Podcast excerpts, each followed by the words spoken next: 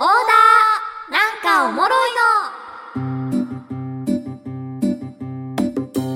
エンタケナーでございますが、そろそろお時間です。楽しいひとときが名残惜しい、そんなあなたにラストオーダー。今日は日常の気になる事柄をわさびの AI アシスタントカナが全能力を使って調査報告するヘイカナ、呼んでみましょう。ヘイカナ、今日はキャットリボンについて。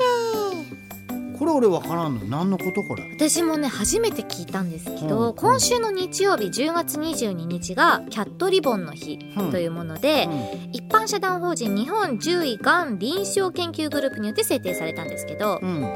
なものか、ですね、猫の乳がんを予防しようっていうキャットリボンなんですね。日付は人の乳がん検査を啓発するピンクリボン月間が10月であることと、ピンクリボンね、であるじゃないですか、で猫の鳴き声の語呂合わせニャンニャンを組み合わせて10月22日がキャットリボンなんですね。でその猫の乳がん、乳腺腫瘍は若いうちに発生することもあるんですけど、多くは10歳くらいのメス猫で見られるということで、周りに人間でも男性でね、たまに乳がんなっちゃう方いますけど、オス猫でもたまに発生することがあるそうなんですね。で実は猫ちゃんの悪性腫瘍の中で一番多いのが乳がんなんですよ。で猫に乳がんがあるんだっていうのをね、初めて知ったんですけど、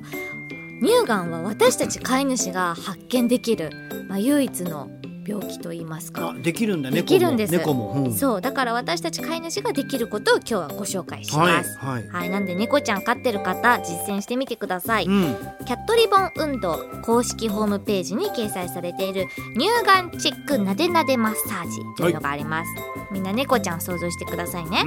乳がんは2センチ以下で発見できるかどうかが生存期間を左右するんですね。だから本当にお家での早期発見がとっても大切なので、月に1回を目安にお腹をマッサージしてあげましょう、まず猫ちゃんを膝で挟むようにして仰向けにします、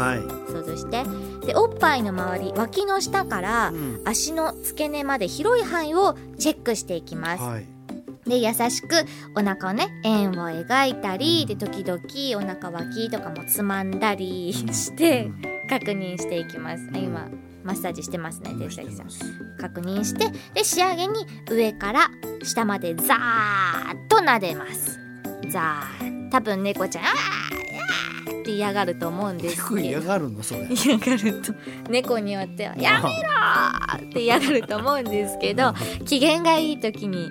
してあげてくださいね。で自宅で発見することができるのがこの乳がんで、猫ちゃんたちも初期の痛みとかは全く感じないらしいんですよね、人間もそうじゃないですか、最初はわからないでしょ。なんで猫ちゃんの様子からは本当に見つからない、わかりづらいのがこの乳がんで、このマッサージ、なでなでマッサージを習慣化してあげれば乳がんを早期に発見できて、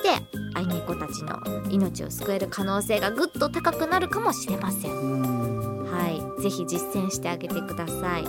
猫の乳がんについてもっと知りたい方、キャットリボン運動と検索するとキャットリボン運動公式ホームページで詳しい情報を見ることができますのでね。なんか、人間もやっぱ同じですね、日頃どれだけやっぱよく見てるかとか ね、よく検査してるかによって、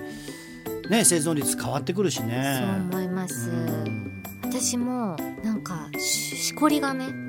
脇の下にできちゃったことがあって、で心配になって病院行ったら、全然大丈夫な良性のものだったんですけど、本当ちょっとしたそういった変化、もしあったら猫ちゃんもちょっとなんかぷくって膨らんでるところとかあったら、もうまあいいかじゃなくて絶対病院連れてってあげてください。メスの猫ちゃんに多いのでね。俺もちょっと嫁との間にしこりがあって、そうですね、どうしましょう。すぐ電話して解決したら、3、4日引っ張りましたけどね。でも最終的に仲直りできたんで。本当。やっぱりそのしこりは早く見つけた方がいいってことですね。もう後戻りできないって言われなかった